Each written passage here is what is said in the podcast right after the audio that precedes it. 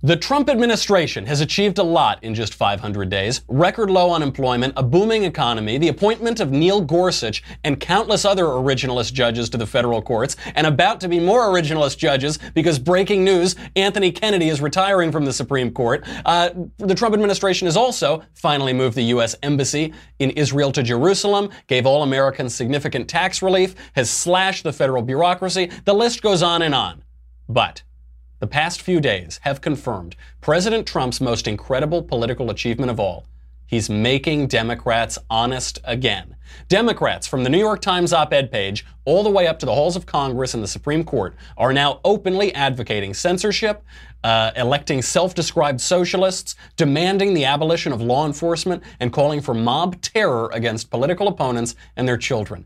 Democrats have not been this honest since they started a war to keep Republicans from freeing their slaves. We will analyze what all this means for our country's future. Then, CRTV's Gavin McInnes joins to discuss whether the U.S. is headed for civil war. Finally, the similarities between President Trump and Elvis Presley as we analyze lessons for Republicans from Elvis's 1968 comeback special on this day in history. I'm Michael Knowles, and this is The Michael Knowles Show.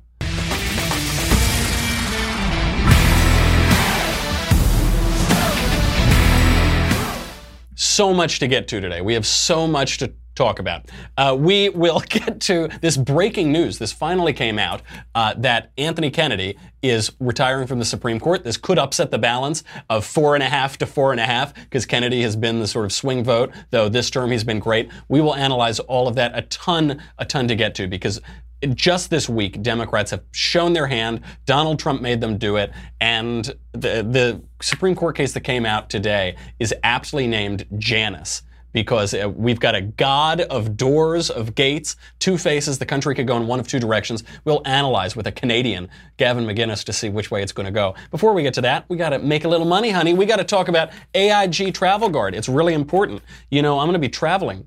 I am going to be uh, traveling pretty soon.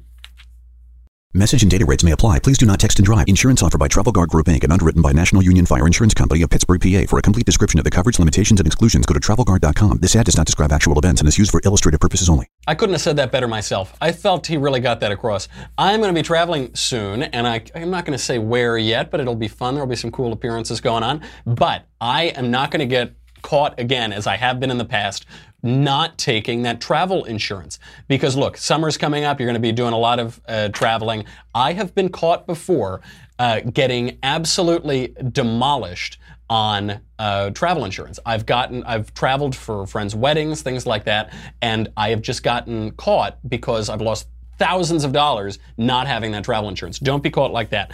Uh, if, if, you're a, a, big planner, you know the uh, don't miss for just a little bit, not too much money, an entire trip. Everything could go wrong. Travel Guard staff is available 24 7 to help. You can get coverage for as low as $30 when you text MICHAEL to 484848. I'm telling you, I know you get you make your plans and then you don't take that insurance. You don't know how it works. AIG Travel Guard, you need it or you're going to lose some money like I did. Uh, coverage includes flight, hotel rebooking, flight cancellation, interruption or delay, lost or delayed baggage, medical expenses and evacuation, passport or ticket replacement assistance, and more. Have any of those things ever happened to you? I think they have. Don't get caught. Get coverage now for just $30. Text Michael, M I C H A E L, to 484848. That is M I C H A E L to 484848. M I C H A E L to 484848. I'll save you a bunch of money. Don't say I never did nothing for you. In the old days, it was pretty easy to look at Democrats and Republicans to look at the difference. In the old days, uh, Democrats were pretty honest. You know, they started this entire civil war. We, I guess we might have another one coming up. But the first time they started that civil war, they said, look, we want to keep our slaves. And Republicans are trying to free the slaves. So that, okay, we stand for this, we stand for that. They're all terrible things they stood for. Then uh, about a century later, the Democrats started to get a little murkier about this. And actually, I got to tell you, in the 1930s, the big complaint from American political scientists, the Political Scientists Association, was not that the parties were too extreme, that they were too different, but it was that they were too similar. So you couldn't really tell. You know, uh, uh, Bill Buckley started the conservative movement basically because of this. He said there's no difference between Democrats and Republicans. There, you know, you, uh, the Barry Goldwater campaign was for a voice, not an echo. Have a voice, not an echo. Have a choice, not an echo, rather. But he gave a voice to those conservatives who wanted something different. Now they're being honest again. You know, uh, they elected in Queens Alexandria Ocasio Cortez. Uh, this is an open millennial socialist, unseated one of the top Democrats in the House. And she ran, she, at, at, her campaign was awful and despicable. She ran on uh, basically just socialism. She went on, uh, you know, Medicare for all. She went on abolishing law enforcement. All of these terrible things. But she. Uh, and she won. She, she unseated this top Democrat. The RNC has been capitalizing on all of this now. Here is the latest ad from the RNC. A few years ago, ideas that we talked about were thought to be fringe ideas, radical ideas, extremist ideas. Those ideas are now mainstream. I, I, I just don't even know why there aren't uprisings all over the country. And if you see anybody from that cabinet in a restaurant, in a department store, at a gasoline station, you get out and you create a crowd. And you push back on them. Do something about your dad's immigration practices, you feckless. What's Uncle Tom but for white women who disappoint other white women? One way you get rid of Trump is a crashing economy, so please bring on the recession. When was the last time an actor assassinated a president? I have thought an awful lot about blowing up the White House.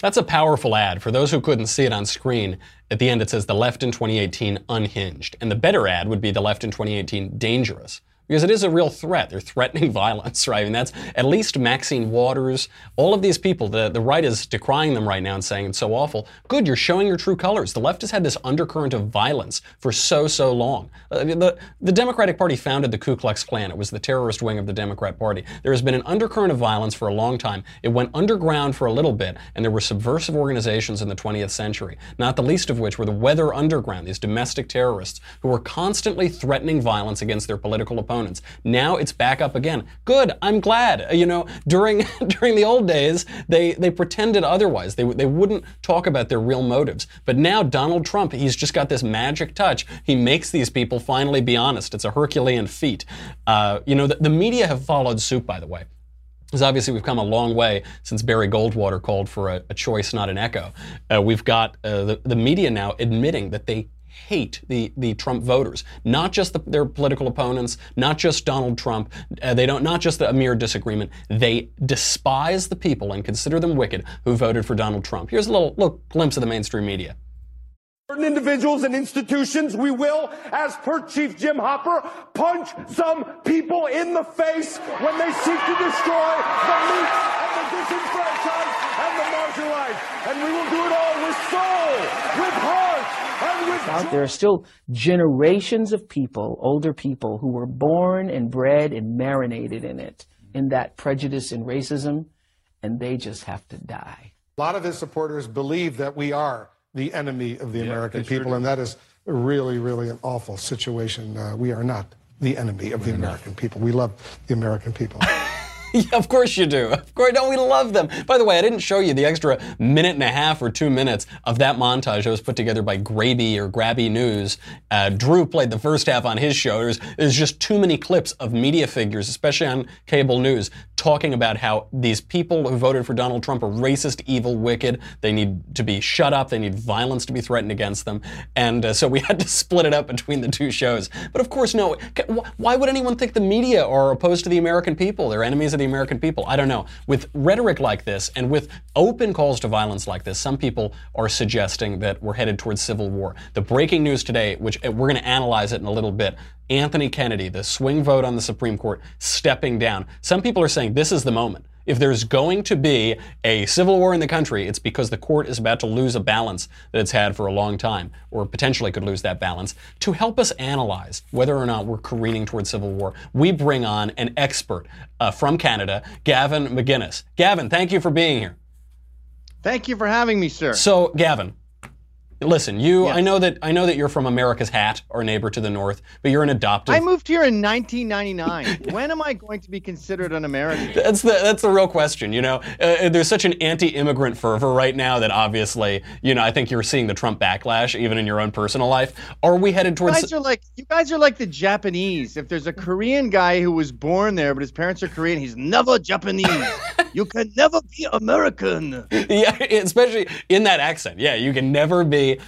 Are we going towards civil war?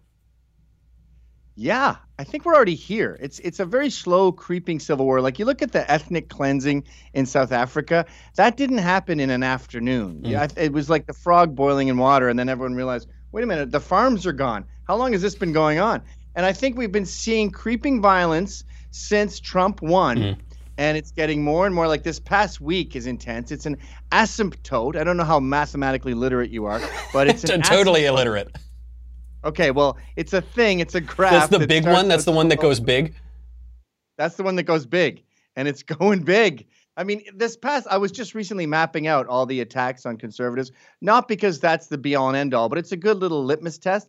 And you you map them out, and it's boink with Kat Timpf, and then boink with uh, uh, Tomi Lahren, and then boink with uh, Chadwick Moore and Milo, and then boink boink boink this week with Sarah Huckabee Stan- Sanders and and uh, and who was it? Mitch McConnell. It just keeps going going going. Stephen going, going. Miller. They went to his apartment. They started screaming outside his apartment. And then you go, well, surely someone's going to be reining it in. And Maxine Waters goes, What are you pussies doing? Get out there and keep their children awake and scream, No peace, no sleep. Come on. This is the Maxine Waters moment. She's been calling for violence since the early 90s, since since before you even immigrated to America. And now she's coming out. She's like, "This is it. We can finally." Be, but, you know, uh, the the pushback on this I've heard is that the right has all the guns and the left are lazy. Is that is that some That hope for the mean there future? isn't a civil war. That just means they're going to lose. that just means that they're doomed. That's true. That They that's hope for the future, I guess. They don't know how to fight. Like, have you noticed tough guys? Tough guys never say, We're going to go out there and we're going to punch people in the face. Yeah. Tony Soprano doesn't go, I, it's a very difficult situation. I'm going to go and murder a bunch of snitches. He just goes, Oh, uh, it would be unfortunate if something were to happen. Uh, I don't know Like, nothing. I don't know nothing about what happened. yeah. Well, we're going to sit here and we're going to take care of that thing about the thing with the stuff with the guy. and We're gonna go put gonna the go away. supersat in the cannoli, and the, and the RICO case is gonna get ten feet taller. I don't know. That's, that's combining a little Donald Trump in there. Yeah, if there's any liberals out there and you're watching us wondering what our next step is, notice when we look at each other, we sort of just go. That means you're going to be in big, big trouble. That is a good. You know, I got to say, one of our writers, Amanda Prestigiacomo, she uh, tweeted out this picture today from some company, and it was all these men wearing T-shirts, smiling, big, hugging each other. It said, "The- "The future is female," and those are the guys who are going to fight us in the Civil War. Uh, Yeah, I'm, I've I've literally fought them before. I mean, at, at NYU, Antifa, and in in New York, Antifa is particularly bourgeois. They're all white. They're all sons of academics. They're all skinny, and we fought them, and it felt like punching uh, raw spaghetti. Like their their bones just crumple like bird bones under your fists. And then they bring in more women to help them, and you go, "All righty, uh, this is what you want." This is just to remember, you are the guys here who are, you know, trying to. You're the future as female people.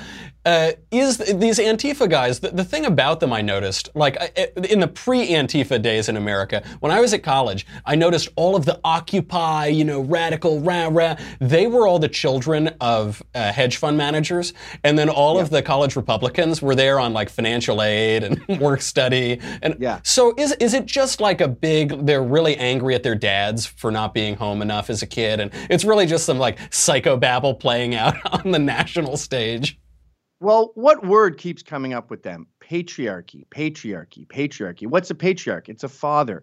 They are, and I'm sorry to get all Freudian, but they are mad at dad for divorcing mom and abandoning them. And by the way, that's a valid beef. I agree with the impetus for these radical alt left lunatics. I agree with their rage, but the way they're directing it is like a spoiled child. They're acting like petulant children and petulant children get spanked on the bum bum. Uh, this is exactly my. I didn't put it quite in those terms, but this is exactly my theory on how to handle these guys. Is they're like little petulant children. I had Jesse Lee Peterson on the show a little while ago, and he said basically the same thing that there there is this rage among the American left because their parents are divorced or their fathers left home or whatever. And when you look at the, I'm not saying there's a exactly a correlation here, but they do coincide. There is this total breakdown of the family, huge increase in divorce rate for the, the parents of uh, these young people now, uh, fathers leaving the home, a ton of out of wedlock birth. Is this basically just the flip side of that social conservative argument? You know, the society starts at the family, and if you have a breakdown of the family, you're going to have a breakdown of society. I, I, think you can link it to pretty much anything. I think it's the reason there's a disproportionate number of blacks involved in crime. I think it's the the idle hands of welfare which shattered the black family and left these single mothers with nothing to do, no discipline. And so these kids get bored. Blacks committed crimes about the same as whites back before welfare took over. Thomas Sowell talks about this all the time. If you and I were sitting in the projects all day, just smoking pot in the lobby until the postmen couldn't see where the, the little steel boxes are because it's like fog down there. And that's a true story.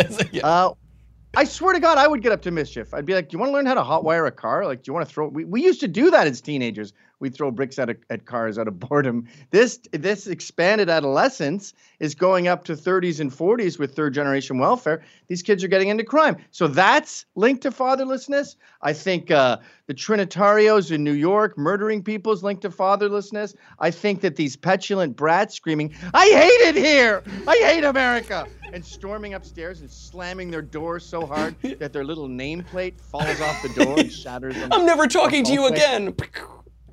I'm never. I hate all of you. And in, in it, we, we obviously can't handle the gangsters and say get back downstairs or something. But as far as the the bourgeoisie who are mad at us, like these guys saying punch people in the face, we have to protect them from themselves. Mm because these people they don't want the universe that they claim to want like look at gender for example say you would let them handle gender what's it up to now like 72 uh, yeah 468 it's, genders i believe I, I checked this morning on drudge i don't know if it's increased since then we have this thing in my family called kids day once a year and there's no rules whatsoever you could murder someone on kids day it's like the purge it's like it's the purge and that's how I lost my wife. Actually, on my second. I'm wife. so sorry to hear that. Yeah, it's got to be really hard. Gruesome. Oh my god. But um, they eat candy for dinner and they stay up watching movies till four in the morning. And the next day, they are dead to the world and miserable. And what we're doing with the left and what Obama's entire uh, administration, his entire terms were, was a giant kids day and these mm. kids are obese with candy and they're going to kill themselves if they if you let them keep going. They'll they'll candy themselves to death. That's true. They're, we've got to raise them up. We got to try to raise them up right. And you see it all the way i mean all uh, in the new york times right now all the way from the new york times to the supreme court they're talking about how we can't have any free speech. Free speech is bad. Yeah. we can't let conservatives talk. Only i can talk. Oh stop. Shut up. Stop listening. Wow wow wow that's all you're getting uh, all the time from the left. Is there any way to raise them up? I mean, is it just a soft yes. paddle? Stop. Like, you know, when a homeless man comes into the bar and that 21 year old who just started drinking in a bar engages him? And you go, thanks, buddy. Now we have a crazy person with us for the rest of the night. Right. You don't engage them. Mm. And we have to stop giving the left credit. We have to stop trying to debate them and trying to listen to them. The answer is just no. Sit down. Like it was beautiful with Trump when they said there was some journalist from Univision. He's like, "Excuse me, senor, can you stop saying anchor babies is offensive?" And Trump is like, "Oh, I'm sorry. Uh, what would you like me to say?" um, he had no idea, by the way. And he goes, "Eh, how about the on uh, the future dreamer?" A real American citizen, undocumented baby of the person. And Trump goes, "What? That takes too long." I'm saying anchor baby. Yeah. that's, that's the attitude we have to have. Like, what do you? How many genders do you think there are? Uh, about 470. No, we're not doing that. There's, there's yeah, i I'm going to stick with two. You one if you weren't so greedy. I would have said three, but no, we're doing two. Like, stop giving these people credit. That's what you get. I'm going to stop this car and turn it right around if you want four more genders. That's it. Two. That's all you get.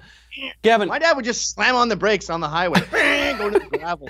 You've given me a lot of hope for the future. I was a little nervous about that Civil War coming up, but you've really given me some hope for the future. You know, Kids' Day is over. The candy is all unwrapped. It's all gone. Now it's time to be grown-ups again, and we're not going to engage the drunk guy at the bar. think of it as a child civil war. What if all the eight year olds were to rise up today to take over the country? You just go, oh, well, got to punch some kids. I feel really bad. I, I never thought that my life would come. I'm not to enjoying this. this, don't get me wrong. But I hate myself, kind of, but uh, if it's got to be done, it's got to be done. about this for a long ass time, but it's what I gotta do. this, you know, Gavin, this seems to me to be part and parcel of, of uh, your longstanding political philosophy, coming back from one of the greatest video works you've ever produced, wrestling your baby. Yes. This has been coming We up for a long time. This is America. Trump's America is basically a giant nation of baby wrestling. So put on your baby wrestling gear. Here we go, boys. Here we go. All right, Gavin, I gotta let you go. Uh, that that really paints a picture. We're right now we're at Janus. You know, we're at the gate to the future, and all I see is just wrestling babies. Gavin McInnes, you can get him on CRTV. Get off my lawn. You get him everywhere though. Gavin's stuff is some of, some of the best and funniest commentary out there. Gavin, thanks for being here. Thanks for having me, buddy. All right, see ya. So, I don't even know why I, you know, sometimes I prepare notes when I talk to people, but then if uh, if Gavin's coming on, I just uh, say, okay, well, let's see where this is going to go. So, so the good news is, the good news about all of this. I, by the way, I agree with most of what he just said, especially with the baby wrestling, because the American people are responding you know, the mainstream media, they're just crying and whining and everything's awful, rending their garments and gnashing their teeth. And yet, there is a new poll out today from Axios and SurveyMonkey, which shows that the majority of Americans, all Americans, not just Republicans, not just conservatives, believe that the mainstream news media regularly and intentionally publish fake news. So, the 72% total of all Americans polled in this poll say that the mainstream news media, CNN, ABC, NBC, New York Times, Washington Post regularly publish falsehoods uh, in their uh, reporting. Now, this number, when you look at just the G, G, D, uh, GOP, the Republican Party is 92%. It rises to almost all of them.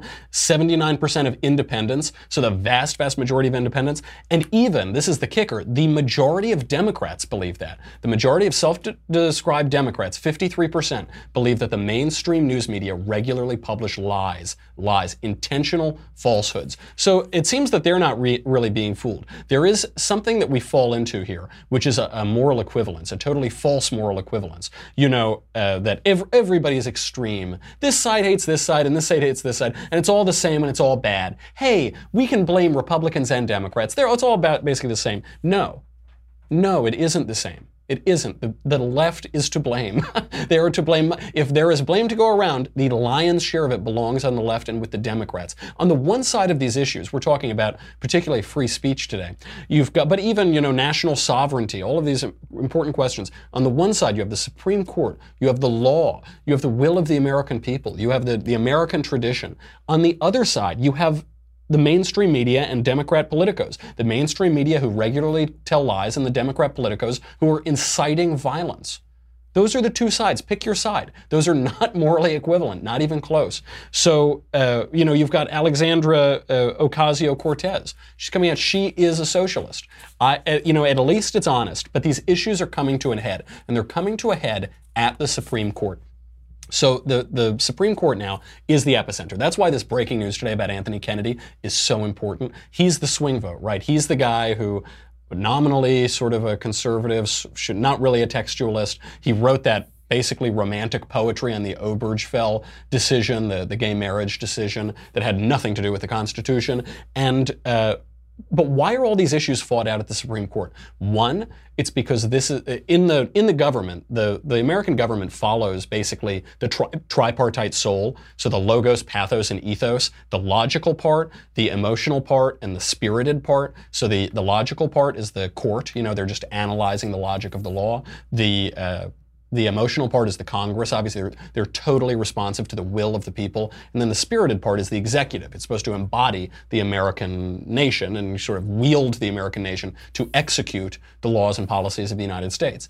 Uh, the philosophical battles are being fought at the phil- philosophical place, but part of the re- they used to be fought in other places as well. The reason they're being fought there is because the legislature and the presidency have both given up a lot of their power they've said, well, we don't want to deal with this. We don't, you know, especially the Congress, has given up so much of its power. We don't want to do. Uh, the Supreme Court can rule. Even f- past presidents have said, "I don't know if this is constitutional, but we'll let the court decide." Uh, President Bush said this when he signed McCain-Feingold. Said, "I don't know if this is constitutional, but well, the court will decide." No, it's your job to decide too. You're supposed to engage in these uh, philosophical battles for the country, but they've given up their power. So now we we see these great. What a great week! What a great month for Supreme Court decisions. Great decisions on free speech with regard to uh, religious liberty with regard to abortion, with regard to life, national sovereignty, and who can come into the country and who gets to decide who leaves the country, who uh, is able to enter and travel, and now uh, labor, labor liberty. You know, the the ability if you are working for uh, in the public sector for the government that you can decide I am not going to pay my union dues for this political speech. I don't have to have my speech compelled. That's the big case that came out. Janus versus the American Federation of State, County, and Municipal Employees. So this guy, Mark Janus, is a public employee. He doesn't want to pay his union dues. He doesn't want his money going to politics he disagrees with. He doesn't want to participate in that speech that he doesn't believe in. Can the government uh, force him to into compelled speech. Now, first of all, public sector unions are a farce. Government unions and private unions are totally different entities. In the private union, you've got the employer and you've got the employees, and there's a tug of war. There's a battle here, and that each has something to lose, each has something to gain. So it's sort of a fair fight. When it comes to the government, uh, the public sector unions, the government is just negotiating with itself. It's just negotiating with its own entities. So the people who elect them, the unions that give them money, it's oh, who loses? The American taxpayer loses. The American people lose. But but they neither have anything to gain by uh, by not raising rates, by not uh, raising, uh, giving into labor demands. So uh, this question was: do, do government employees have have to have their speech compelled. And it's really, you know, all nature is but art unknown to thee and all chances direction, which thou canst not see. The name here, Janus, is so important. Janus is the Roman god, the two-faced Roman god of gates, of beginnings and of ends. And it really feels like we're at the end of something and maybe at the beginning of something. We're at a gate here. The country can go one of two ways. Uh, all of these Supreme Court decisions have been great because they've cleared away a lot of the muck, all of the tyrannical, oppressive, yucky muck. But now the question is do Americans want liberty? Do we want freedom? Freedom has costs. Freedom has risks. Freedom leaves some people behind if, if, they, if they don't push themselves, if they can't succeed, if they take risks and lose. Do Americans still have the will for freedom? Uh, the, the left in this country adamantly says no. They're pushing for a Medicare for all. And I always thought, when I heard Medicare for all, I thought that's the worst campaign slogan I've ever heard. Medicare for all, that makes it sound like we're all just old geriatric, helpless people, you know, can't fend for ourselves. And but that's what they're running on. They say, we want you to be helpless. We want, we're going to take care of you. Shh, baby, baby, we're going to, it's okay. It's okay. And, uh, that's what they're pushing for. You know, that, that election in Queens. They're, they're being honest now. They're saying we're full on socialists. We don't like the country. We don't like law enforcement. We're just going, hey, let us, let us be your benevolent betters, your dictators. And then it's not just these wacko candidates. All the way from the op ed page of the New York Times to the Supreme Court, uh, the left is saying you should not have the right to speech. You should not have the right to speech. That's what uh, Elena Kagan, uh, left wing justice on the court, she had a blistering dissent in the Janus case. This is what she wrote. Today is not the first time the court has wielded the First Amendment in such an aggressive way, and it threatens not to be the last. Speech is everywhere, a part of every human activity employment, healthcare, securities trading, you name it. For that reason, almost all economic and regulatory policy affects or touches speech. So the majority's road runs long, and at every stop are black robed rulers overriding citizens' choices. The First Amendment was meant for better things. Are you kidding me? It's so, I mean, this argument, uh, which is about choice, do people get to have choice? That's what the Janus case is about. Do people get to have the choice to join the union or not to join the union? To pay union dues or not to pay union dues? And she's saying that that, that having that choice is the opposite of choice. I mean, this is Orwellian stuff. War is peace, up is down. That's what she's saying. But, but listen to what she says. She says, you know, speech is involved in a lot of human activities. You don't say, Sherlock. Is that, is that right? Speech is involved. Because speech, it's the First Amendment. It's the first one. It's not like the Eighth Amendment. It's the First Amendment. The founders clearly thought it was important. And every civilization in the history of the world has said that speech is the essential human activity. Genesis, in Genesis, the, the primal act of creation, the act that creates the cosmos, is an act of speech. The Lord says, Let there be light. The, the, in Christianity, the, the Savior is the Word of God, is the speech. What does Adam do? His job that God gives him is to name things, to use his speech to order the world. Uh, in, in Gilgamesh, the, the rising up from the animal, from the brutal and the animalistic to the human is to gain speech because speech is consciousness. And it's not just ancient myths, it's modern social science, you know, uh, modern linguistics. Noam Chomsky, whom I rarely cite in the affirmative, but he's good on linguistics, he says that a recursive language is what defines human consciousness. That's what makes a human a human, is the ability to have language, to have words and speech. This is the essential human activity. And Kagan is saying, yeah, but if we let people have freedom over their speech, they're going to have a lot of freedom. We can't have that. Oh, we can't have. that. No, no, no. Speech is too important to humanity. We have to restrict that. We have to bring that down. And it's a, it's a really sick and insidious argument. But that is the argument of the left now. This was in the, the New York Times op ed page that I'm going to have to sign off. Uh, this was in the op ed page today, I believe, today or yesterday. Uh, the, the question was uh, Do ignorant, ignorant people don't have the right to an audience? Which is funny that the author of this op ed got it, got it published and got a pretty big audience. It was irony abounds. This was by uh, Bryan W. Van Norden, a philosophy professor somewhere. And the, the premise of the article is that isn't it awful that Ann Coulter gets to go on TV just like Ta-Nehisi Coates gets to go on TV? Because Ta-Nehisi Coates, he's so great. He's that absolutely shallow thinker who writes for The Atlantic and blames everything on race. And even though he's one of the most successful people in the country, says that you can't get ahead because of your race. Meanwhile, he's won the MacArthur Genius Grant. He's succeeded beyond anyone's wildest imagination. He's saying, isn't that awful that conservatives get to talk, but so do lefties? He said, isn't it awful that Jordan Peterson gets to go on TV, just like Kate Manne gets to go on TV. Because Jordan Peterson, he's obviously wrong, so he shouldn't go on TV. And then he quotes uh, Marcuse, Herbert Marcuse, who's from the Frankfurt School.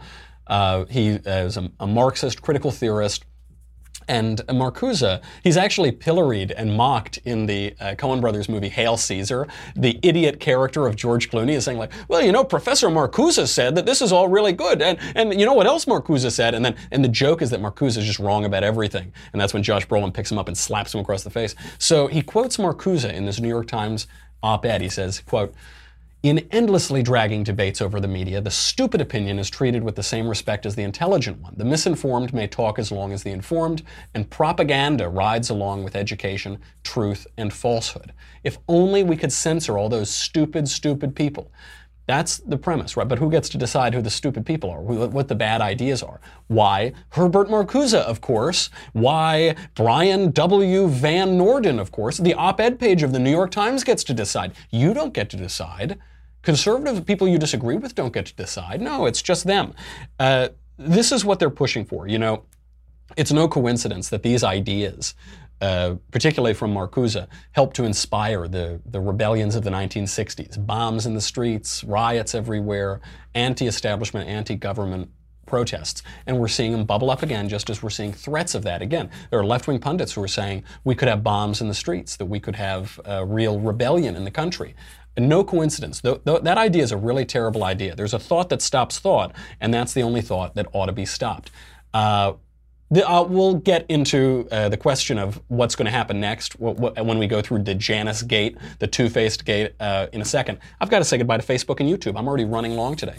Go over to dailywire.com. Why? Why do you need to go? You know what you get. You know what you get, right? You get the shows, okay? You get uh, the conversation. We've got a great Fourth of July uh, special coming up, backstage. Daily Wire Backstage special with Jordan Peterson. You get to ask questions. You know, you get to ask questions in the mailbag. You should go over there right now because we're going to do that tomorrow. Anthony Kennedy is retiring. Pray for me, guys, because I'm going to have to take a few big gulps here. Anthony Kennedy is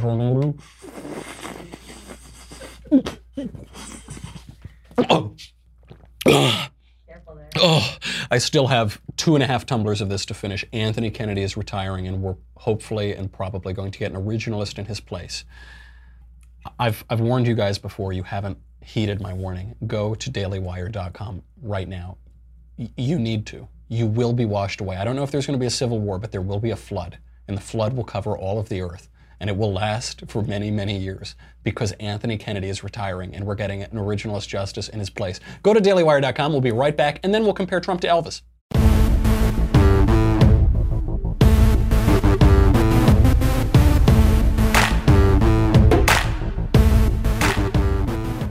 I was a little hyperbolic at the top of the show.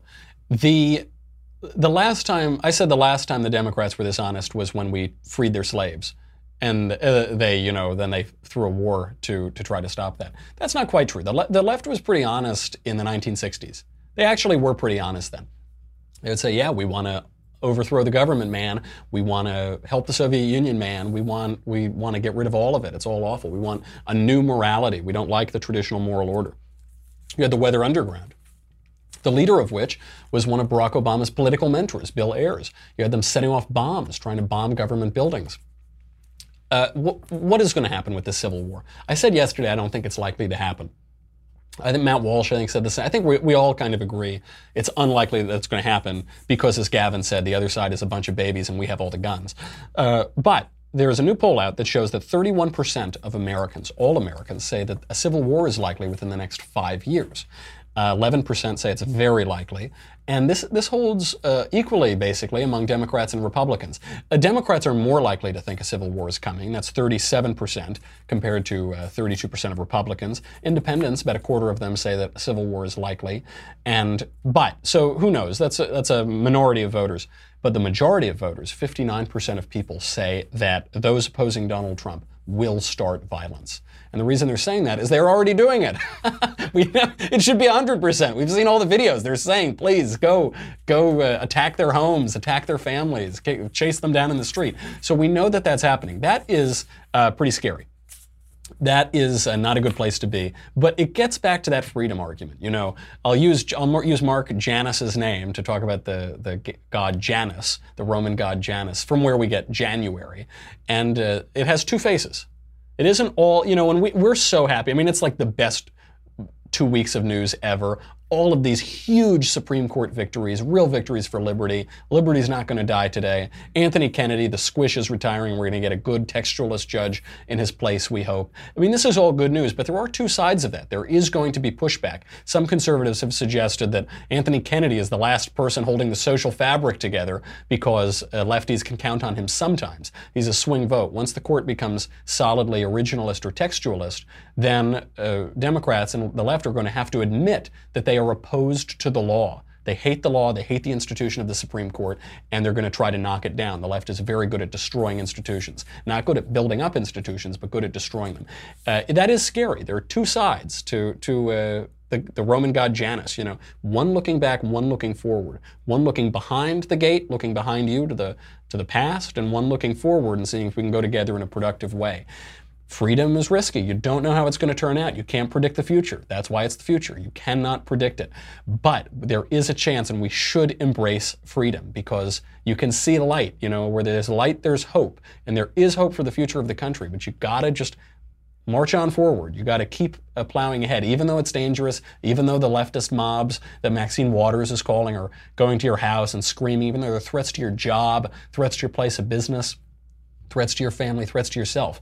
You just got to keep going forward. This is what it feels like to win. You know, uh, the United States has been through way rougher periods than this. In the Civil War, they had to shoot like trained armed soldiers. Now we're just wrestling with babies. So you gotta. I know it. It, it uh, still feels chaotic and rough, but these are victories. There does seem to be hope ahead. The Democrats are being honest. They're showing their cards, and the American people don't like their cards. I think this does not. Uh, this is not a great strategy for the, the Democrats. And we're going we're gonna see that. We're going to see if America is, still supports freedom or not. But we can learn a thing or two from Elvis Presley. And in my, my last few minutes here, on this day in history, in 1968, Elvis Presley staged his comeback special on NBC. And I think that there are some similarities here between Elvis and the president, obviously, and, uh, but also that the Republicans can learn a lot from that Elvis special, 1968, uh, Elvis Presley 1968 comeback special. So. Uh, the, the way this worked out, I don't know if you've ever seen it.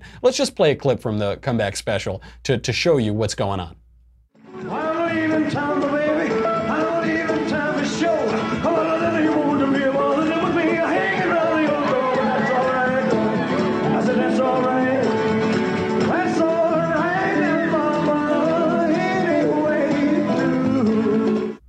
I love Elvis. I'm a huge Elvis fan. I've been an Elvis fan since I was a kid. Uh, you know, Bill Buckley even was a leftist, uh, left, uh, an Elvis fan. You know, there there is something kind of conservative about Elvis, and I just I really love him. And by 1968, Elvis's career was in the gutter. I mean, it was so awful, largely caused by his manager, Tom Parker. But he, in 1956, he was the big hit rock and roller, you know, the biggest thing in the world. And then he did this string of forgettable Hollywood movies that I sort of enjoy, but they weren't very good. And he was a little fatter, and it just wasn't, he, he had nothing, you know. And so they had this idea for a comeback special. And what his manager, Tom Parker, wanted was it for it to just be one of these Andy Williams playing Christmas carols on TV, really boring and, you know. That would have been awful. There was a young uh, executive or a young uh, director at NBC, 26 years old, Steve Binder. And he had a different idea for the comeback special. It was going to be unplugged, uh, raw, honest. There were going to be people all around him. And the, the way they found this he, he came up with this idea is he walked into Elvis's dressing room one night and he was just kind of jamming with his friends. And he said, This is it. This is the special. This is what you want. And the most famous scenes from that special are Elvis just playing around with his friends, people on stage sitting around looking up at him. Very casual, very authentic. Even the moments where it's really big on stage, it's Elvis alone, vulnerable, not a crowds of thronging people around him, not crazy lights and everything, just uh, really intimate and really uh, authentic. This is what the GOP can learn from Donald Trump because what Donald Trump did is he took away all of the contrived glitz and glamour and he made his campaign as authentic as can be. I mean, he talked directly to the American people. His main mode of communication is a direct line to the American people on Twitter. It's not the super specially produced campaign ad. You think of all the campaign ads Mitt Romney's ever run. They're so slick, they're so tight, and they're totally unpersuasive. They're awful. I mean, they're just bah, right? And but Trump's was rough. It, if something went wrong, it went wrong. Whatever, you know. And uh, th- this has been an evolution in American media forever. I mean, this has been an evolution, forget just American media, since Pericles gave the funeral oration. You know, the uh, acoustics in ancient theaters uh, were designed such that you ideally would maximize the volume that would travel while still trying to remain intimate. You know, you wouldn't have to scream and shout. You wouldn't have to jump around and dance around. You want that intimacy and that authenticity. Uh, you get that in radio much better. Franklin Roosevelt used that very well. TV, much, much more intimate.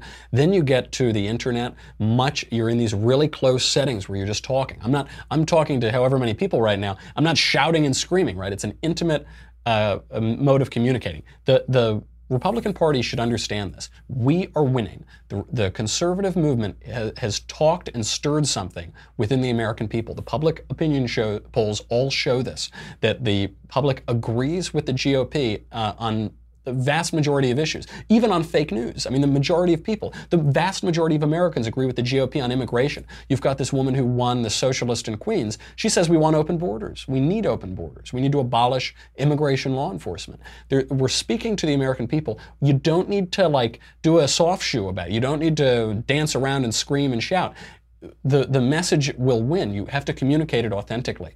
And it really, the 1968 special really made me think about it. Because if Elvis had come out and tried to do some big crazy show, no one would have cared. It's, oh, that's sad. He's trying to, oh, isn't that sad? But instead, he just comes out and he's raw and he's himself. Uh, that is how we're going to win in the midterms. That's how we're going to that's how we're going to go through the right gate of Janus and move the country in the right direction. Is speak honestly because people aren't stupid. The left thinks that people are stupid and, and gullible fools and easily confused and easily deceived. They're not. They're not people. The, the average person you pick up on the street, the so-called average person that you pluck up, he's probably just as smart as you are, right? There's no reason to think that you're this great genius. That is a, a, total prejudice of the left to say we're all the geniuses in this room and everybody else out there, they're the unwashed masses. Talk to people and respect them, uh, speak directly to them, talk fearlessly, you know, and uh, don't ignore their uh, complaints. They're serious complaints. Don't ignore their needs. Don't say that their needs are wrong and sinful. And if you want to have a your law enforced that you're a racist, Nazi, awful, terrible person, just speak to people directly and respectfully, it's going to pay off. All right, that's it. And we got to fit Elvis into the show. Get your mailbag questions in. We got a lot more coming up tomorrow. In the meantime, I'm Michael Knowles. This is The Michael Knowles Show. See you tomorrow.